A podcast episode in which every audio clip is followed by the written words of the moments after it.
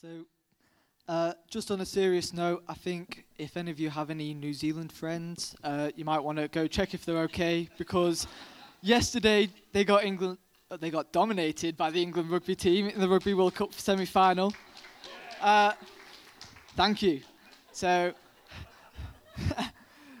my name is Dan, uh, and as you can tell, I'm a big rugby fan. Now, you might have heard of the name Dan before on this stage in reference to this church's pastor. That is not me. That is a different Dan. Some actually say I'm the cooler Dan. Uh, but on a serious note, uh, we're both cool actually, so it's okay. And uh, I'm here this morning to finish off the series we've been going through called Will It Be Us? And to be honest, I've been excited for this series ever since Dan told me about it. I think it's been a great series on the back of the vision of this church. And the reason I think it's great is because this series is all about God's character and how he loves us and wants to be in relationship with us, but how we are a part of it. So, like, all of God wants to bless us. He wants to do right on this world, but he won't do any of it without us. In all of his power, all of his omniscience, because he loves us, he chooses us to do it with. And because he loves us, he doesn't even force us either. Like we have a choice in this. Like it's on us to be able to go with God to see these amazing things happen. And we've read several stories of people who have acknowledged this and chosen to act in obedience with God, and they've seen some amazing things happen. And I think that's just what God's heart is for us that we get closer in relationship with Him so we can see some amazing things happen in our lives. And I'm going to continue the series with another story in the Bible, which is found in Mark chapter 2, verses 1 to 6. So if you like to turn, I think it should be on the screen as well. Uh, you can't read it that well, but I'm going to read it anyway. Uh, so it says, A few days later, when Jesus again entered Capernaum, the people heard that he had come home. So many gathered that there was no room left, not even outside the door, and he preached the word to them. Some men came bringing to him a paralytic, carried by four of them. Since they could not get him to Jesus because of the crowd, they made an opening in the roof above Jesus, and after digging through it, lowered the mat the paralyzed man was lying on. When Jesus saw their faith, he said to the paralytic, Sons, your sins are forgiven. And before I start, I'm just going to pray. So, Lord, uh, I thank you for what you've been speaking through this series already. I thank you that you're a God of love and you want to see amazing things happen in our lives, and you've given us an opportunity to do that with you. I pray this morning that it is your words and not my words spoken this morning. And to all that are here this morning or listening to this message, that their hearts, eyes, and ears will be open to your word. And I pray that it sparks a revelation and action in their hearts. In Jesus' name, amen. So we have this pretty familiar story of Jesus healing a paralyzed man. Like, if you're among the church, you would have heard this preached on quite a lot. And it usually goes along the similar theme, theme so it's quite hard to say uh, this is going to be a new message. So you might already guess, like, the points I'm going to bring to you and what I'm going to try and say about the story. But even though it's not necessarily new, I do think it's an important one because this is a story of how to approach faith and how God wants us to approach it. So, before I get into the story, I want to give a bit of context. How did we get here? So, how did Jesus get in this position? So, if we actually read in the chapter before in Mark 1, verses 40 to 45, Jesus did another, miracle. He healed a man. that was a bit distracting. but, but yeah, so we've got this story, and in the chapter before, Jesus did another miracle, and he healed a man with leprosy. Now, what happened in the story? He healed this man, and then Jesus told this man to try and keep it quiet. He didn't want anyone to know. But this man uh, didn't do what Jesus said, and he went to tell anyone and everyone all about what he did. And this is significant because what Jesus did in healing a man with leprosy was something that they only thought God could do. It's what they would call a messianic miracle. So when this guy was going telling people about what Jesus did, their ears start to prick up. They suddenly become interested. It's like, what? This guy did this? Like, is this the guy that supposedly God has sent to save us? Like, we need to go check this guy out. We need to find out a bit more about him. So here we are in this story in Capernaum, and people find out where Jesus is, and because of what they've heard about him, they all want to check this guy out for themselves because of what he's done. And this is where we get a big crowd of people, like so much so that these men struggle to get in. And just on a side note, it's like if back then, where it was a pain to get anywhere and a message was so hard to get out, they got such a big crowd. Imagine the crowds that we are going to get for God doing miracles through this church and this community. Like, that is something to be excited for. That is something to be expectant of. Because when God works, it is usually countercultural and people will start talking about it. So we have a crowd, and these four men turn up. And there's no doubt in my mind that these men are here for the exact same reason everyone else is here because of what they've heard about him. They probably didn't know anything about Jesus before this point, but not only did they show up, they climbed the roof of his house, they destroyed the roof of his house, and then dropped their mate down it. Like, that's a pretty crazy story. That takes some crazy faith. And faith is something that Jesus' ministry has been about, it's been at the center of. We read in Hebrews 11, verse 6 without faith, it is impossible to please God. In Matthew 21, verse 21, and Jesus replied, Truly I tell you, if you have faith and do not doubt, not only can you do what was done to the fig tree, but also you can say to this mountain, Move, and it will move.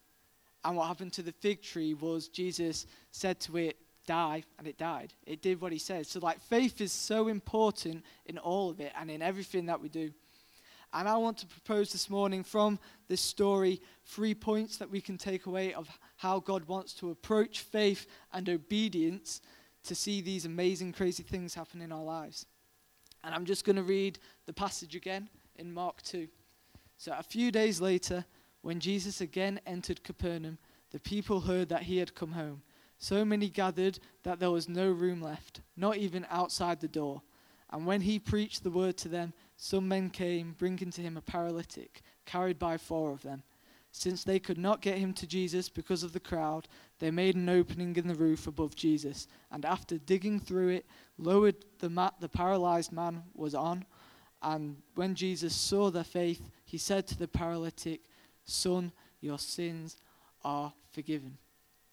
So, we've just mentioned how this is a pretty crazy story. This is some crazy faith.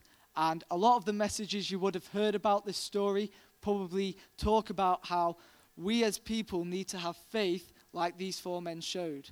So, and you get like, we need this crazy faith.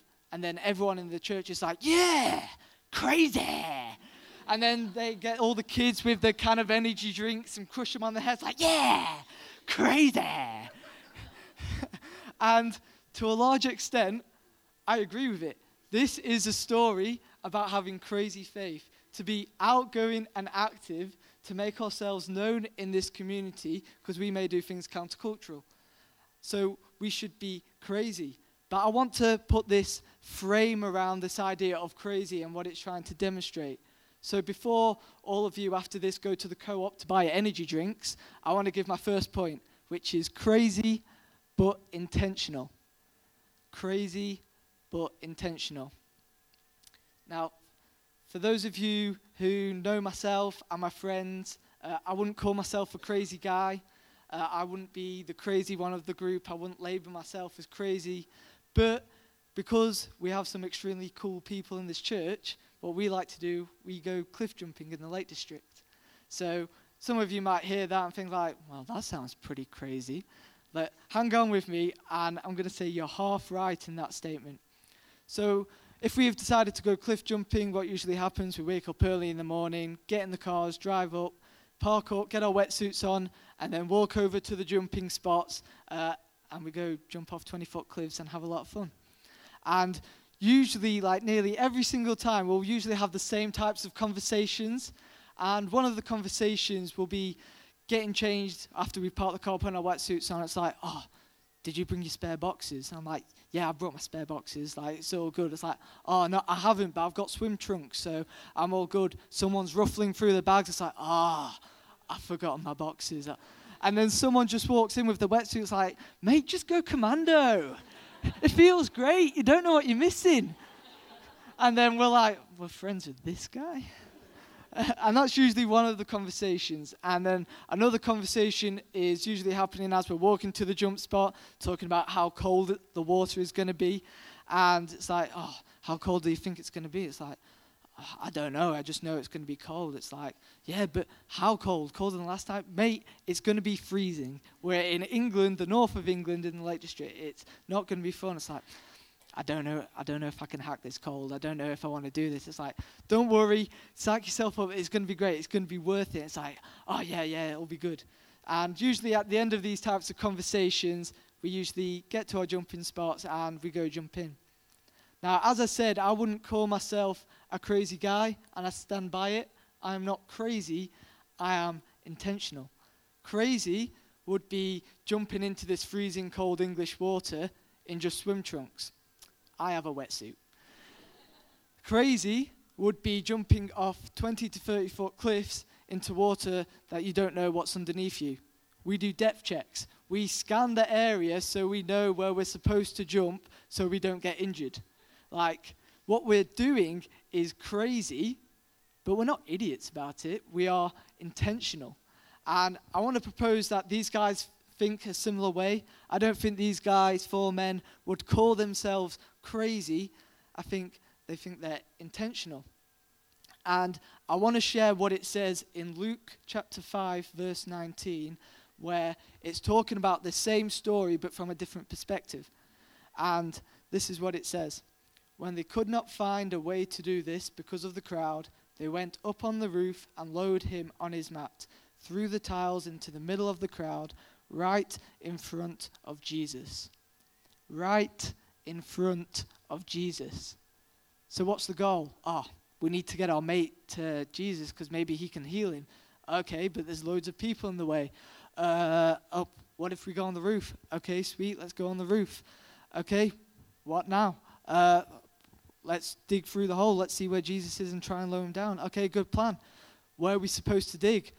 Uh, I don't know the goal was to get right in front of Jesus. So one of the guys probably went down on the roof, tried to decide where Jesus was in respect to where they were standing on the roof, probably some geometry, code words like bird calls, something like that, to try and figure out where Jesus was. And my point is like, this took effort, this was precision, there was thought behind this operation. Like, what they were doing was crazy but they were intentional about it. They knew where they needed to get their friend, and they were doing everything to get him right in front of Jesus. And I think this point runs true throughout the whole Bible and in life in general. Like we see in Genesis, God creating the world, like that's crazy, but intentional.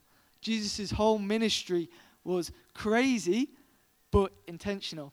In Paul's letters, he calls us to be intentional in our actions, like not to be chaotic or just do anything willy nilly. Crazy, but intentional. And we can look in life, like the creation of the internet. That was crazy, but intentional. The first iPhone was crazy, but it was intentional. Sliced bread. Crazy, but intentional. So, are we going to be a church that is crazy, that does crazy things, that aims to see some statistic change in this community around us. Because if we do, we need to be intentional about it. That means processes, protocols. We need to have thought to be able to see and realize these changes, these crazy changes that we want to see. And that is exactly what faith is. Faith is crazy, believing in something that is illogical to this world, but intentional believing it can be done because we know the God that is behind it. And that is my first point to be a crazy church. And my second point is persistent and active. So we have a vision, we have a vision of the church, we know where we want to be, we know where we want to go, and we're intentional about it. But if we don't do anything, if there's no action, that is all that it's going to be a vision. And that's where it will stay. Like, we need action with our faith. In James 2, verse 26, For as the body apart from the spirit is dead, so also is faith apart from works is dead.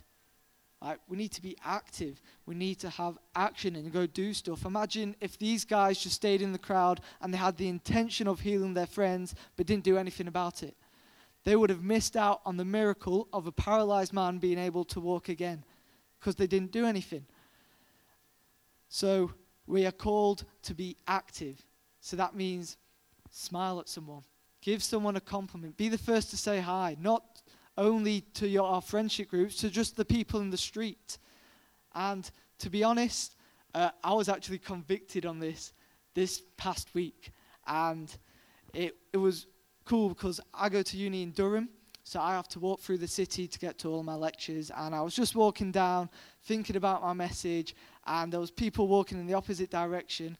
And as soon as they were close to getting past me, I was like, right, chest up, look straight, dead pound of face, I'm hard. right? And that, that's my instinct, like alpha male mode instantly. So they're like, yeah, I look pretty cool right now. And it was weird because I was thinking of this message as like, I'm supposed to be telling here to be complimentary, to smile, to show love in this community. And I'm just doing this whilst listening to worship music, I might add.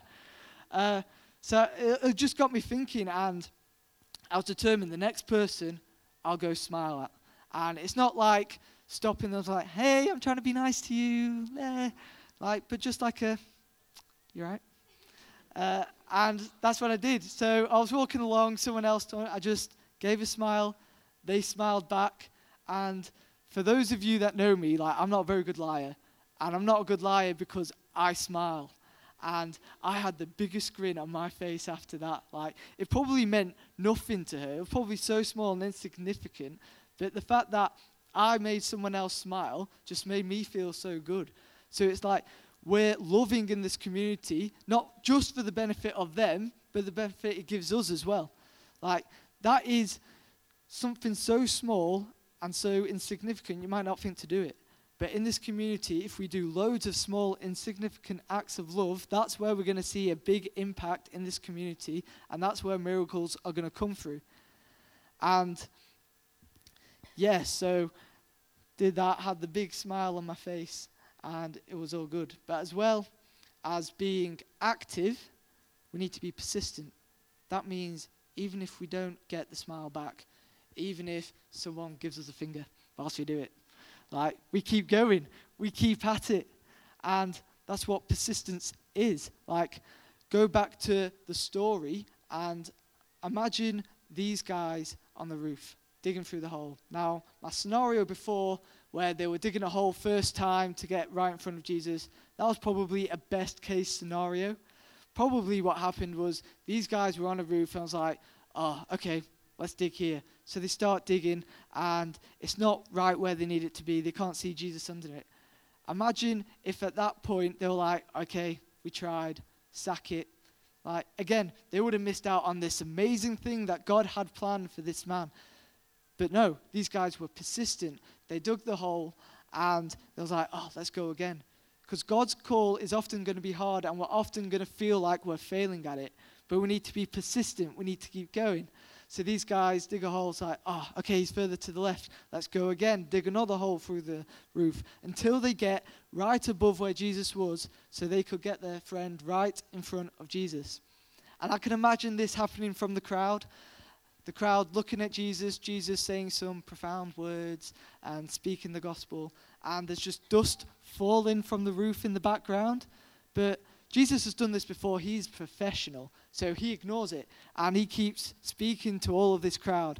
And as he's speaking, there's more dust falling down. Some gets on his shoulders. Still, still doesn't distract Jesus. He's focused. He needs to get the word to these people. Nothing's going to distract him. And he's just preaching. And then he just gets this guy who, above Jesus, is lowering right in front of him as he's speaking. And it gets right in front of his face. And it gets to a point where Jesus can't ignore what is going on any longer. And he says in verse 5, he saw their faith and then said to the paralytic, Your son, your sins are forgiven. Like, these guys' actions were so crazy, so persistent, that even Jesus, God Himself, couldn't ignore what was going on. So, and this is just similar to what Dan Cronin brought like a few months ago when I was talking about praying for our community as a city, to be persistent in it. And he brought this parable that Jesus said of the unjust just, unjust judge. Uh, and just as a quick summary, so this parable was saying that there was this woman who asked the unjust judge for something, the judge declined her, so she was nagging and nagging and nagging. And this judge was like, mate, just shut up. Like, to get you off my back, I will give you what you wanted. And the idea of it, this woman was so persistent, if even a judge who was unjust gave her what she wanted, imagine a God, a God who loves us, who wants the best for us, who wants to bless us. Imagine what he will give to us if we ask, if we are active, if we are persistent. So, are we going to pray so much as a church like, even if we don't see any results off the back of it, we'll be praying so much as a church that even God Himself can't ignore what's going on in Light Church and He'll bring about miracles in this community. So, we are called to be crazy but intentional, persistent and active. And my third point is everybody matters. So, we've got this vision of the church. We want to reach everyone. And yeah, everyone matters to God. And there's two perspectives that I want to bring. And the first one is it's for everyone. So, why did Jesus heal the paralyzed man? Now, some of you may argue that we didn't actually see a healing on the paralyzed man until a few verses after what I've just read, when he had uh, a dispute with the Pharisees and then he walked again. But I would argue strongly that it was at this point when he said, Your sins are forgiven. Because in the culture in those times, disease and illness was largely associated with sin. So if someone had a cough or was ill, they assumed, Oh, it's because you've sinned. It, the sin brought about the illness. So it's all interlinked. So when Jesus is saying, Son, your sins are forgiven, there's an implicit message of, okay, if your sins are forgiven, you're going to be healed because that's why you were diseased in the first place because of sin. Like, Jesus doesn't just deal with the surface level, He doesn't just go to the problem. He goes deeper, He goes to the source of the problem, and He goes to our hearts. Jesus just doesn't want to fix your problems, He wants to go to your heart and heal your hearts full of love. And from that, everything else will come intuition and be healed. So I would argue that there was healing in that moment. But who, who brought about the healing? Like, was it because of this man? Was it because of his action and his faith that Jesus decided to heal him? No. This guy had accepted that his life was always going to be crippled. He accepted the brokenness of this world. He was going to live his life as a paralyzed man for the rest of his life, and he wasn't going to do anything about it he couldn't do anything about it. And that was the biggest problem. But verse 5, because of their faith, it was the faith of the four men that actually brought about this miracle. And did you know, like, we have this same power? That we have the same power to heal and save the people around us in this community.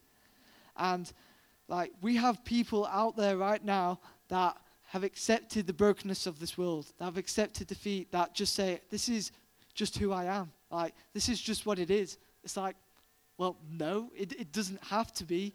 Like, there must be something better than this. We believe in something better than this, and we have a hope for something better. And because of Jesus, we hope for life and life more abundant. So, are we going to be a church that has faith strong enough for the people around us? That when they can't see themselves to Jesus, that will have the faith and belief in God that He'll go healing the people and we'll see transformed lives in these community. Because everybody matters. God has given us this power because He loves everyone. He wants to reach them, so wants to use us to reach them, even though they might not see themselves. Because everybody matters to God. And that's the first perspective. And the second perspective is yes, God loves everyone around us, but that also involves you.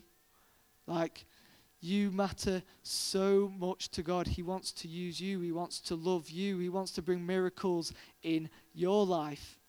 And, like, you are so essential in this church. Like, we need everyone to participate in this if we want to see the vision fulfilled. Like, you matter so much more than you think. And God wants to use you and bring you blessings. Now, some of you might be thinking, like, like that's all well and good, but you don't know what I've been through. God does not want to use me.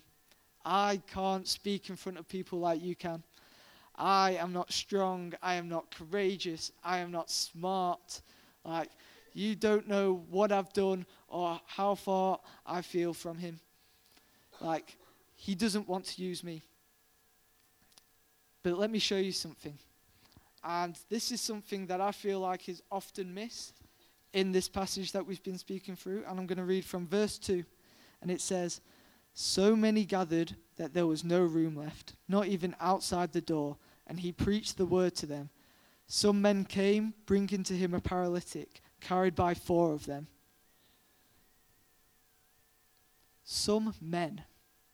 Like, these guys were nobodies. Like, the Bible doesn't even name their names. Like, the Bible is famous for giving people special names and attributes so we know who they are. John the fisherman, Matthew the tax collector. These guys get nothing. Like, they were so insignificant, so average, that the authors of this book didn't even bother to speak their names. Like, yet these guys, just off one foot, thought, brought about this amazing miracle. These guys weren't even Christians. Like, remember, they only came because of what they've heard about Jesus. Like, on this hope that, oh, maybe he's the answer. They didn't know anything about him. And yet, it was through these people, these nobodies, that God did something amazing and a paralyzed man could walk again. So it's like, God wants to use you. Like, he matters so much more than you think. And God wants to love you in this place now. He wants to use you now, not when you're better, not when you're making steps towards it, but now. No matter how far away you feel, no matter how worthless you think you are, God wants to use you now. Like, why would we settle for imperfection in this world when perfection is offered to us in Jesus? So, are we going to have the faith to save others, to have this perfection, and are you going to be involved? Because wants to, God wants to move in your hearts. He wants to heal your hearts as well. And those are my points. So if the band or Tom wants to come up, that'd be great. So, like I said before, this series has been great. And I think it's been great because it's showing like how much God loves us and God's character and how we are a part of it. God wants to move in our lives. He wants to do anything, but He won't force us. He won't do it without us. he wants us to be involved. The power is in our hands to be able to do something. And there's been a common theme throughout all the preachers that of faith and obedience. So, are we going to be a church and a people that act in obedience? Are we going to be crazy crazy in our actions, but intentional in how we do it? Are we going to be persistent and active? Are we going to live our lives like we are representing Jesus and the God we believe in to be a light to the world? And are we going to be consistent and persistent in prayer for God to see these miracles so much so that even He can't ignore it? Because everybody matters.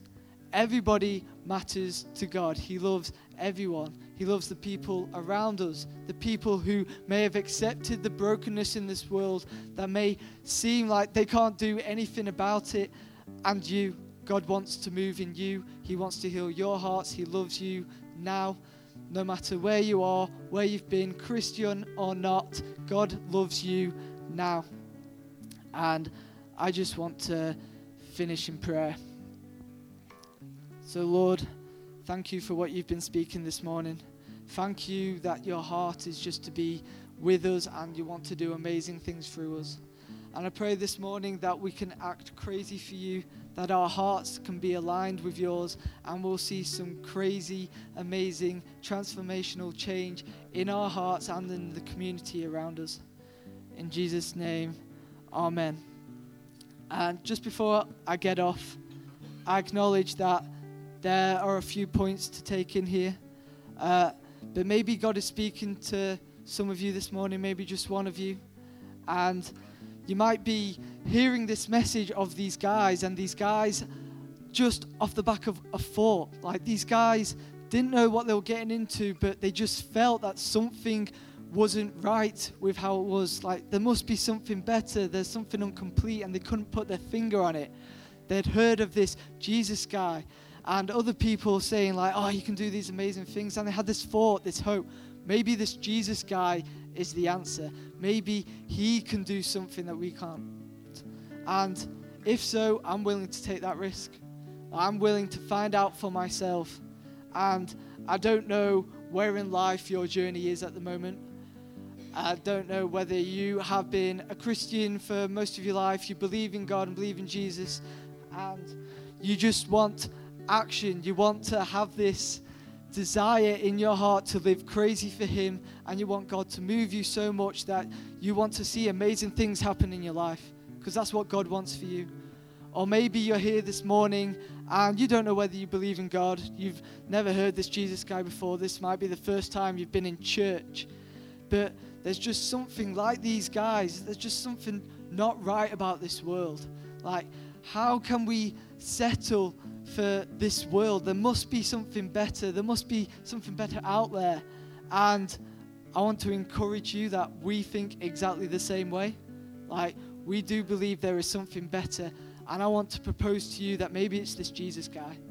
Maybe Jesus is the answer you are looking for. Maybe He is the longing in our hearts that you are desiring.